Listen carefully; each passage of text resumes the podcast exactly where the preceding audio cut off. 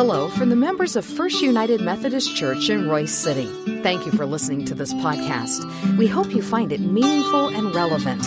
You're invited to join us for worship anytime, and you can learn more about our worship options, location, and small group opportunities by visiting our website, fumcroysecity.org. Today, we hear from our pastor, Reverend Chris Everson. May God bless you as you listen to His word proclaimed. God, we come to hear your story so that we may then incorporate your story into our story.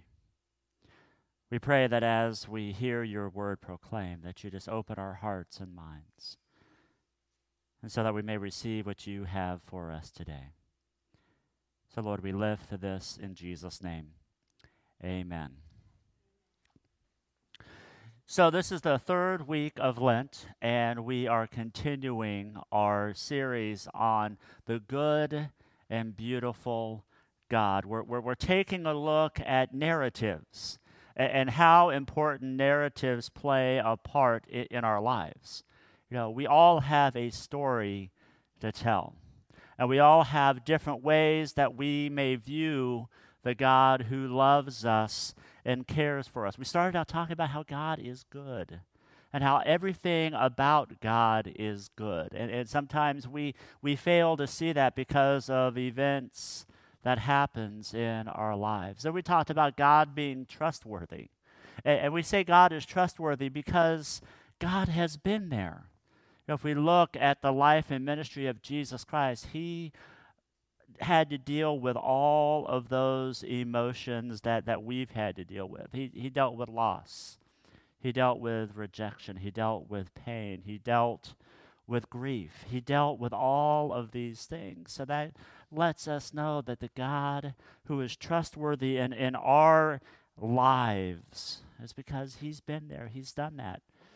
And one of the ways that we can uh, look at how God is trustworthy is that we take a look and give thanks for what God has given us. That was our activity for last week. Uh, our, our Lenten activity was to take a look and, and give thanks for all that God has you, and, and to actually start a list. So I just want to ask real quickly those of you who did that, how many of you had uh, 10 things on your list? Raise your hand. 20, 30, 40? About 40. That's, that's about how early service. 40, 50? Do I have, do I have 60? We feel like an auctioneer here. No. No, about 40, 50, that's kind of where we, we, we kind of petered out, uh, petered out a little bit. You know, we, we, we can come up with stuff over and over again. And what I really recommend that you do is don't stop doing that. Continue to give thanks for what God has given you. Just, just take that list and continue to, to expand on it. That way you can see all of the ways that God is trustworthy in your alive. Because God wants to give us good things. God wants to give us good relationship. God wants to give us all of these abundance that He has for us. That sometimes we fail to see when life gets difficult or when life gets hard. We, we tend to minimize all of the good things because of one little bad thing that happened. I was listening to a, a podcast that I, that I like to listen to, a guy by the name of Michael Hyatt and he was talking about on a ordinary day. He, he had a day that he said was just a just a, a horrible day. He couldn't get anything done. It just felt like the whole day was a waste. But then, whenever he sat down to think about those things that he accomplished in these days, those, those blessings that he had, he realized that maybe it was just honestly 45 minutes out of the day that was not good. But the rest of the day, he said, Man, you know, I could see God touching this part of the day. I, I could see the blessings that flowed from this part of the day. But we really love to focus on just a small time or a small part of our lives and then let that define who we really are. As we continue to talk about narratives, I think today's narrative is probably the most dangerous narrative. Not the God is generous part, but the, but the negative part of that. And that narrative is this earning narrative. And that is the most damaging thing that we can do to ourselves as Christians, to, to look at our lives and say, man, I have to earn what God has given me. Henry Cloud is a, a leadership expert and a, a, psychologist, and he wrote this series of books called Boundaries. You may be familiar with those books. And he talked about that one of the most dominant narratives that he has heard in churches throughout his life is the narrative that God is good, you are bad, try harder. God is good, you are bad, try harder. And this narrative plays out over and over again in our lives that when we look at our relationship with a God who loves us and cares for us, we, we don't want to believe it. If we look at our own lives, our lives are full of this earning narrative. Like if you're a business owner and you're trying to get your company successful, the thing you have to do is to earn more business than your competitor in order for you to be successful. Or say you work in an office and you have other people who do the same type of job that you are doing and you want to get a promotion. What you have to do is that you have to work harder. You have to do better than everybody else around you so that you can get that promotion. And it just doesn't stop there. For students who are here, you know that you have to earn the grades that you receive in school. If you don't earn the grades that you, you need to get, then you won't get into those good schools. There's a joke there, but I'm not going to go there. But you have to earn your good grades in order to get somewhere. See, this earning narrative is all uh, all around us, and it's so easy for us to take this narrative and transfer it over to the scripture that we read too. You can take stories in the Bible and say, well, yeah, of course, you have to earn, you have to do better, because if you don't, then God won't love you or God won't care for you. Let's just start at the beginning. The story of creation. Adam and Eve, they messed up and they were kicked out of the Garden of Eden because of their behavior. The Israelites who were promised this, this land, they messed up and then they were sent to wander in the wilderness for 40 years.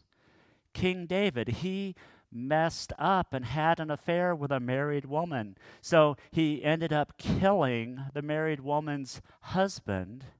And then the son that she, he had with Bathsheba died.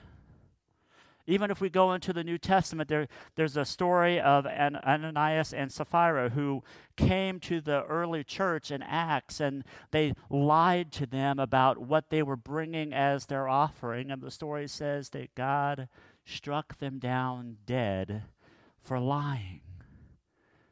But see, the problem is when, when we live into this earning narrative, we only take a look at part of the story. We, we fail to look at the rest of the story, as Paul Harvey would say. We fail to look and see how God uses those, those moments or those stories, and God's good comes from it. For example, Adam and Eve, eh, yes, they were expelled from the garden, but if you look at the rest of the story, that God provided for them with clothing, and, and God still was with them. For the Israelites, even though they were wandering, God provided food for them. He provided them a way for them to find their way through the desert to finally get to the promised land. Even King David, we, we know and understand King David to be a man after God's own heart. And even though he did kill someone and, and he had this affair, the second child of Bathsheba was King Solomon, and he took over the kingdom of, of David. And then even the story of Ananias and Sapphira. Even though they were struck down for their dishonesty, we can't overlook the good that happened in the early church. We can't overlook the ministry and how all that they were doing was reaching out and sharing God's love in a tangible way. It's so easy for us to take little bits and pieces of Scripture and say that this is what it truly means when, the matter of fact, we just totally miss the entire story of God's love and generosity for each and every one of us. Our scripture I have on, uh, well, what in the bulletin I believe it says it's a Romans passage as our scripture for the day, but actually I decided to go to a different passage. It's from Matthew chapter 20, verses 1 through 15. And this is one of Jesus' parables. And I want you to listen to see how Jesus is using this story to talk about the goodness of God, the generosity of the God who loves us and cares for us. Hear the word of the Lord. Jesus says, The kingdom of heaven is like a landowner who went out early in the morning to hire workers for his vineyard. After he agreed with the workers to pay them a denarius, which is a regular day's wage, he sent them into his vineyard. Then he went out around nine in the morning and saw others standing around the marketplace doing nothing. He said to them, You also go into the vineyard, and I'll pay you whatever is right. And they went. Again around noon, and then at three in the afternoon, he did the same thing. Around five in the afternoon, he went and found others standing around, and he said to them, why are you just standing around here doing nothing all day long? And they said, Because no one has hired us. He responded, You also go into the vineyard. When evening came, the owner of the vineyard said to his manager, Call the workers and give them their wages, beginning with the last ones hired and moving on finally to the first. When those who were hired at five in the afternoon came, each one received a denarius. Now, when those hired first came, they thought they would receive more. But each of them also received a denarius. When they received it, they grumbled against the landowner. These who were hired last worked one hour, and they received the same pay as we did, even though we had to work the whole day in the hot sun. But the landowner replied to one of them, Friend, I did you no wrong. Didn't I agree to pay you a denarius? Take what belongs to you and go. I want to give to this one who was hired last the same as I give to you. Don't I have the right to do what I want with what belongs to me? Or are you resentful because I am generous? The word of God for the people of God. Thanks be to God. Now, on face value, we can look at that, that scripture and say that the landowner totally ripped off those who were there at the beginning of the day.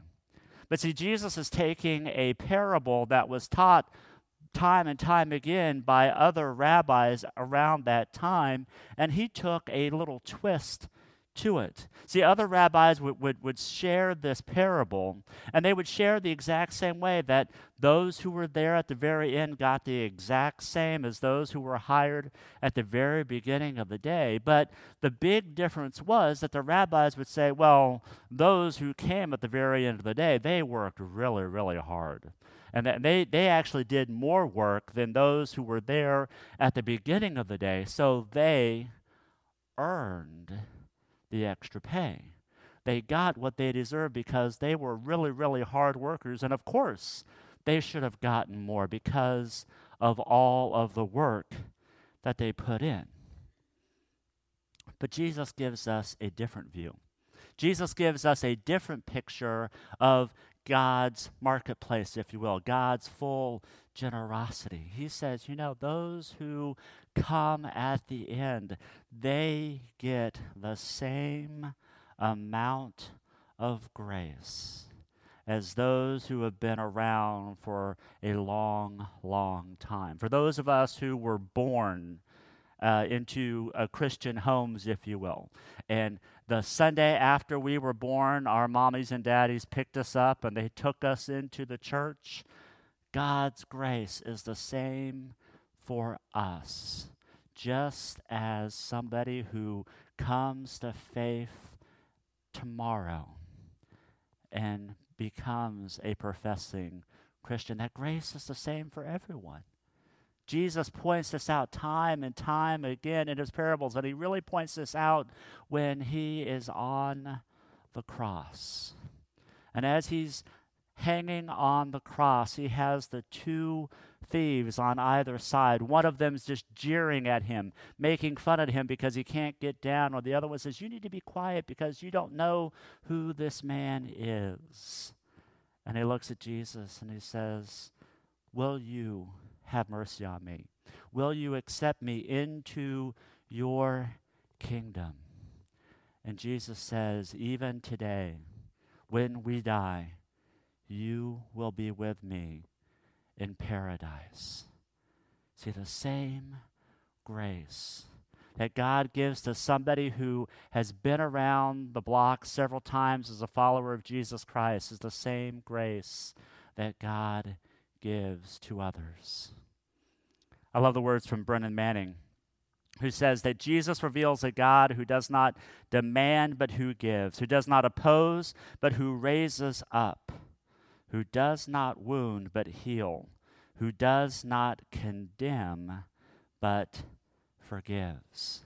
Jesus is all of these things for us, and all we have to do is to receive the gift that God has given us. Now, the question may come to mind well, Pastor Chris, what about sin? When you're talking about God being generous and, and being open to those who have just received the faith, aren't you taking sin lightly? My answer is no. I don't take sin lightly because sin does more damage to God's children than anything else. God hates sin because he knows that it separates us from him, not because of what God does, is but how we respond to the sin. When we sin, we hide ourselves. When we sin, we, we tend to put up a barrier saying, There's no way that I can be worthy of a God who is so holy and loving and good. But God says, Your sin only damages you as one of my children. I am absolutely crazy about you. 1 John 4 10 and 11 says it this way And this is love. Not that we love God, but that God loved us and sent his Son to be the atoning sacrifice for our sin. And then 1 John gives us this this template of what we are to do, and we'll talk more about this next week. It says, Beloved, since God loved us so much, we also ought to love one another. See, that is what a generous God does. That is how God takes our sin and takes our lives and, and, and takes it so far away from us that all we have to do is to focus on our relationship with Him.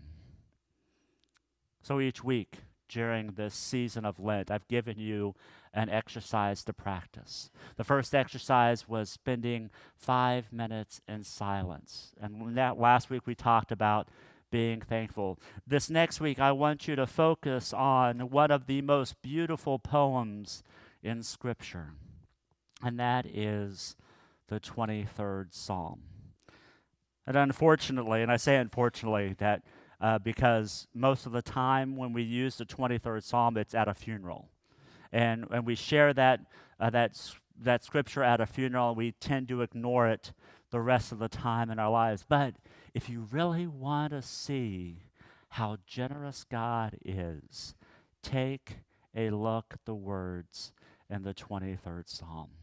This is a psalm about how God provides, how God protects, and how God continues to lavish God's love on each and every one of us. So, your task is to allow the 23rd Psalm to be the very first thing you say in the morning, and then let the 23rd Psalm be the very last thing you say before you go to bed. I practice this whenever my alarm goes off and I smack my alarm on my watch or Tracy hits the alarm off the side of the bed.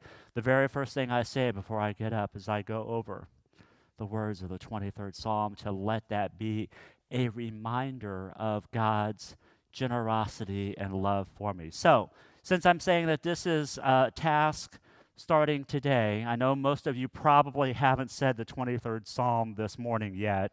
So I have it up on the screen. So I invite you to join with me as we share in the 23rd Psalm, of course, the uh, King James Version, because that's such a beautiful, beautiful rendering of this passage. So would you please join me?